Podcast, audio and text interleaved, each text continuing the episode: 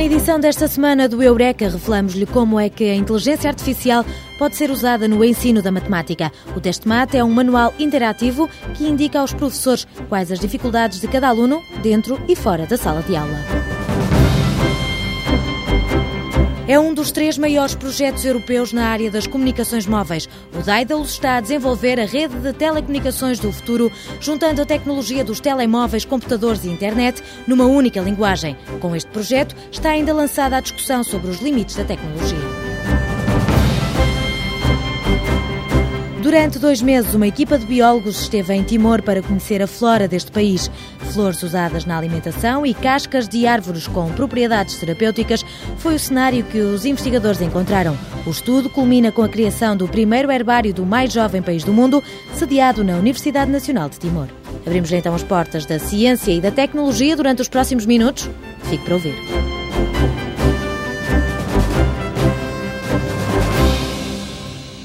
É mais um contributo para tornar a matemática divertida e apelativa. Com as novas tecnologias, o tradicional manual começa a perder terreno. Para os alunos do quinto e sexto ano, o computador não será apenas sinónimo de Messenger ou internet. O teste mate promete competir com o tempo passado em frente ao monitor. O projeto para a criação de um livro interativo está a ganhar corpo na Universidade de Aveiro. Ana Breda, coordenadora do projeto, salienta que a inteligência artificial é o grande trunfo. O professor mesmo não estando presente na sala de aulas, saiba como é que os seus estudantes estão a aceder à tutoria, que exercícios é que estão a fazer, que dificuldades é que estão a ter, porque isto vai ser tudo guardado numa base de dados e depois é, é analisado, e consoante é analisado, é depois é feita um, uma, um ensino personalizado e dirigido aos estudantes em causa. O livro identifica e adapta-se às dificuldades de cada aluno, sugerindo exercícios. Para entrar no teste MAT, as crianças têm de fazer o login que permite aceder ao perfil e, a partir deste momento, quer o aluno esteja dentro da sala de aula ou em casa, ou até numa aula de substituição com um professor de outra disciplina, independentemente do cenário. Eugênio Rocha, responsável pela parte técnica do projeto, garante que o professor de matemática tem acesso às dificuldades do aluno. Terá informação que lhe permitirá avaliar corretamente o desempenho dos seus alunos. Portanto, o professor terá acesso a vários tipos de relatório. Um relatório onde estão identificados individualmente as dificuldades de cada aluno e também o próprio panorama geral da turma. Conhecendo as dificuldades de cada aluno, o professor pode fazer o ensino orientado. Pretende-se que estes conteúdos possam ser construídos e elaborados também pelo professor. Portanto, o professor poderá compor uma aula eletrónica. Para os alunos, Eugênio Rocha destaca o bloco de notas como mais uma ferramenta de trabalho. Definitivamente, o lápis, a borracha e os cadernos quadriculados têm os dias contados. Tem um pequeno resumo de todas as noções que são apresentadas ao longo do livro e onde permite acrescentar uh, novas notas. Ana Breda destaca outras potencialidades que passam pela apresentação dos conteúdos. O aluno pode imprimir a aula e solicitar mais exercícios que permitem avaliar o seu conhecimento. Tem três blocos diferentes. Um que tem a ver com a aquisição do conhecimento e, portanto, são perguntas diretas do conceito, só para ver que já, já percebeu outros que têm a ver já com a retenção desse conceito ou dessa propriedade, fazendo exercícios rotineiros sobre o mesmo e depois os exercícios de, de, transferência, que são aqueles que vou fazer exercícios, mas agora vou conectar com matérias já dadas anteriormente e, portanto, isto tem toda um, uma ligação de conceitos uns aos outros. Ao longo do percurso escolar, os alunos são acompanhados pela traça do livro, uma espécie de mascote. A professora do Departamento de Matemática da Universidade de Aveiro acredita que os vídeos e as animações criados pelos bolseiros de design ajudam a rever a matéria fora da sala de aula. Ao termos o cuidado, conceito a conceito, propriedade a propriedade, haver uma, uma explicação através de um GIF, de um vídeo.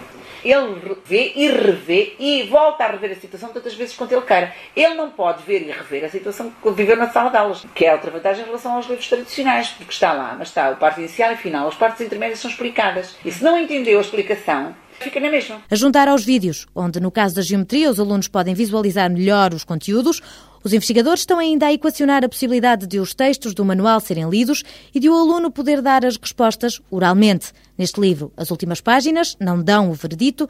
Eugênio Rocha revela que as soluções só são dadas à terceira tentativa. Existe a reação de identificar que está errado e permitir ele repetir a resposta. Caso atinja três erros, é-lhe dada a solução, mas sempre não explicitamente, mas de forma construtiva. Será sempre construída a resposta. Além disso, tem sempre a, eh, a possibilidade de dizer eu não percebi, e é-lhe dado para aquele conceito uma explicação alternativa. Integrado no projeto Geometrix, o manual Teste-Mate tem também uma vertente lúdica. O plano pedagógico, a informática e o design deram as mãos num jogo de computador. Para superar os desafios do Biomate, exige-se não apenas a destreza nos dedos, mas também conhecimentos de matemática, biologia e noções de sobrevivência. Um jogo que conta a história de um planeta em rota de colisão com o buraco negro. O objetivo é encontrar as quatro peças que ativam o campo magnético e fazem desviar a rota. Ana Breda descreve então as regras do jogo. Há a possibilidade do, jogo funcionar em competição, como em, regime de colaboração. Isto é, há um outro elemento que joga comigo ali, mas para colaborar, a ver se encontramos a peça, é por pistas mas é muito chique, porque quando entram no jogo eles têm que se identificar, escolhem etnias, portanto podem ser asiáticos, africanos, europeus, menino ou menina, e para além disso podem ser ou cientistas, ou jornalistas, ou um militar. Em caso de dúvida, os alunos recorrem ao teste mate para responder aos desafios. Ao todo, são mais de 40 problemas encobertos em diversão. Aprender a jogar é o lema deste manual para os alunos do 5 e 6 ano. O livro ainda não está concluído, mas a equipa do Departamento de Matemática da Universidade de Aveiro já disponibilizou para as livrarias o Ecotunes, jogos didáticos, desta vez para o primeiro ciclo.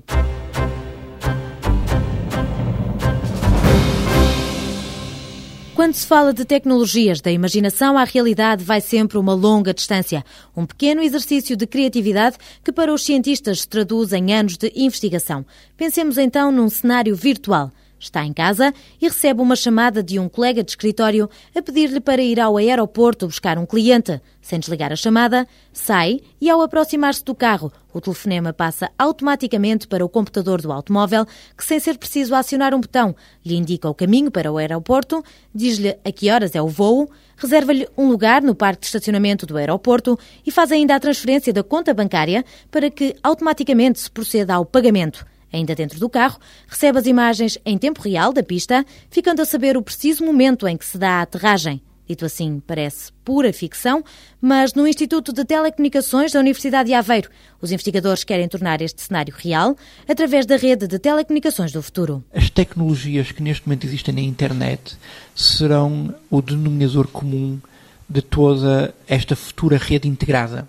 O que não quer dizer que, fazendo nós a junção destes mundos baseados na tecnologia internet, que seja a internet tal como a conhece hoje, porque não é, e, e mais do que isso, que ela seja exatamente a mesma tecnologia, exatamente os mesmos protocolos. Rui Aguiar é um dos coordenadores do terceiro maior projeto de investigação da Europa na área das comunicações móveis. Com um orçamento anual de 10 milhões de euros, o DAIDEL está a desenvolver as comunicações do futuro para 2012, com o contributo de mais de 300 investigadores. Numa altura em que o projeto entra na segunda fase, Rui Aguiar faz o ponto da situação. Já não é um problema de investigação.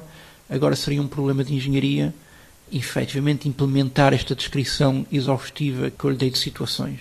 Mas temos, com os resultados atuais, capacidades de, se tal nos fosse pedido, demonstrar estas situações que eu lhe disse. Ultrapassar as limitações assinaladas e aproximar estas tecnologias do consumidor final metas que arrancaram em janeiro. Mas Rui Aguiar alerta, o projeto não levanta apenas questões técnicas. Levantam-se imensas questões de quem protege o quê, como é que esta informação passa de um lado para o outro, como é que isto é viável e algumas dessas questões têm aspectos éticos e legais que são uh, muito sérios. Alguns dos nossos resultados já foram mostrados a alguns especialistas e é extremamente curioso mesmo ver especialistas de aspectos técnicos, obviamente, não é? Que ao verificarem até que ponto se conseguem fazer coisas inteligentes, de repente e começam a discutir se mas isto é a sociedade que queremos? O exemplo da subscrição de um serviço de golos em direto retrata bem as questões da privacidade, já que o sistema adivinha onde está o utilizador e qual é o estado de espírito. O serviço pode saber, por exemplo, que aquele subscritor, quando a sua equipa está a perder, nem quer saber nada. O sistema aprendeu, dado o comportamento do utilizador, que ele não quer ouvir os golos. Sabe também, por exemplo, que quando é um golo da sua equipa e aquilo está a correr bem, ele gosta de ver o golo imediatamente. Então, se ele está a conduzir, pode de repente surgir na rádio a mensagem: está a decorrer neste momento a difusão de um golo da sua equipa. Quer ver? E o sistema só permitir a visualização do golo, no ecrã do seu veículo quando o utilizador encosta. Mais ainda, se o utilizador estiver perto de um televisor ou de um computador, o sistema pergunta se quer ver o golo com mais resolução e transmite a imagem do telemóvel para o ecrã. Mas antes de a tecnologia ser capaz de fazer vibrar os adeptos do futebol, o investigador da Universidade de Aveiro diz que há questões sobre a segurança da informação, os custos desta tecnologia e a aplicação que têm de ser ponderadas. Penso que estaremos perto de o fazer, mas há compromisso em tudo isto e há compromissos técnicos. O mundo não é preto e branco. A tecnologia que pode ser desagradável para hum, o jovem de 18 anos que quer sair sem que os pais saibam os detalhes da sua vida, pode ser a mesma tecnologia que pode salvar a vida de um idoso de 65 anos que está de repente a ter um ataque de coração. Entre os 44 parceiros do Daedalus, onde se incluem as operadoras como a Portugal Telecom, a Telefónica, a France e a Deutsche Telekom ou a Telecom Itália, a nível de fabricantes o destaque vai para a NEC ou a Motorola. Entre tantos nomes sonantes, há ainda a registrar desistências. Rui Aguiar desvenda porque é que a BMW já não integra o consórcio. Os interesses de investigação da BMW estão concluídos e, portanto, neste momento, alguns dos nossos resultados irão ser explorados dentro de uma coisa chamada de Car-to-Car Consortium, que é uma associação de fabricantes automóveis que visa normalizar a comunicação entre carros. Os futuros BMW Série 7, por exemplo, terão este tipo de características. Ao nível dos carros, num futuro próximo, o fabricante poderá ter acesso ao estado da viatura desde que saiu do stand e assim lembrar as revisões ou sugerir a mudança de peças. E se, em alguns casos, a tecnologia é sinónimo de comodidade, Noutros, o controlo pisa a privacidade. É tudo uma questão de perspectiva. Por outro lado, na Coreia, nas viagens do trabalho para casa, há quem veja o último episódio da novela através do telemóvel.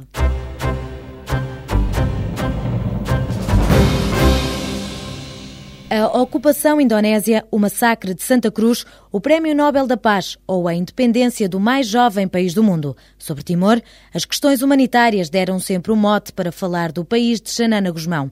Hoje acrescentamos uma página à história com cheiro a árvores, arbustos e flores.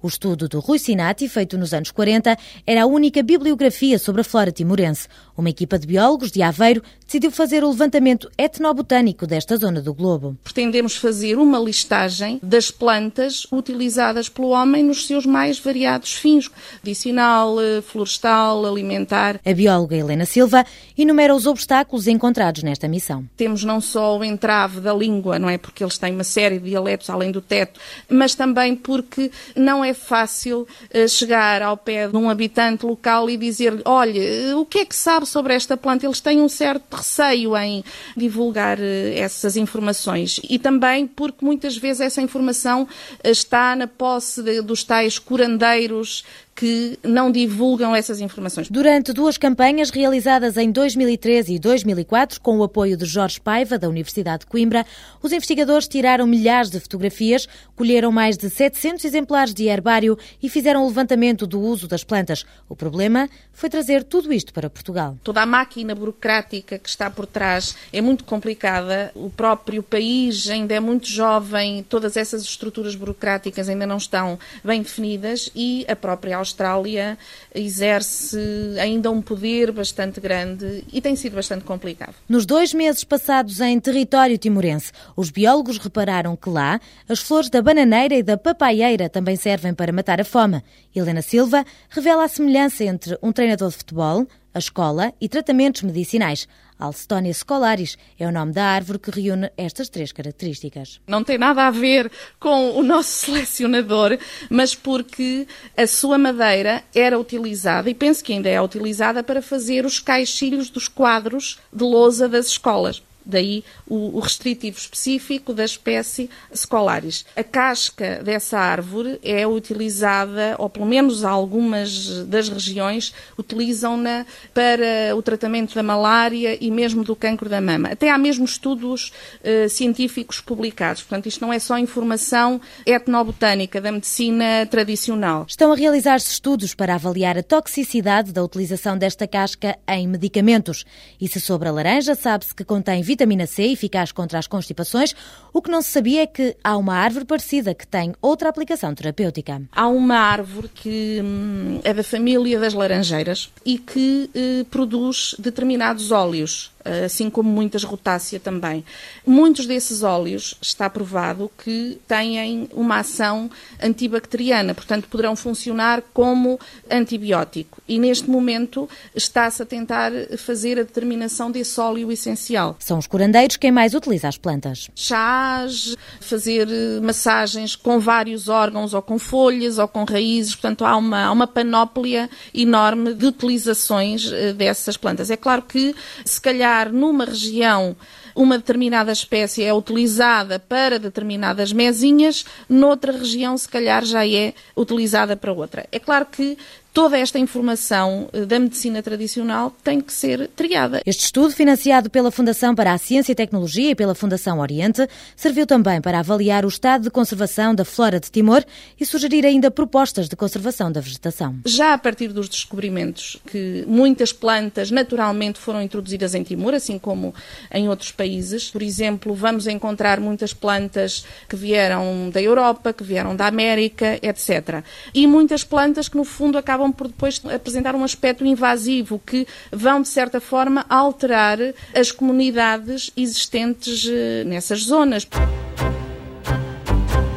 Em breve vai ser lançado um livro com versões em inglês e português sobre as árvores das ruas de Dili. O protocolo, celebrado entre a Universidade de Aveiro e a Universidade Nacional de Timor, culmina com a criação do primeiro herbário timorense que funcionará nesta universidade. Alguns exemplares vão ficar em Portugal, outros serão distribuídos pelo estrangeiro.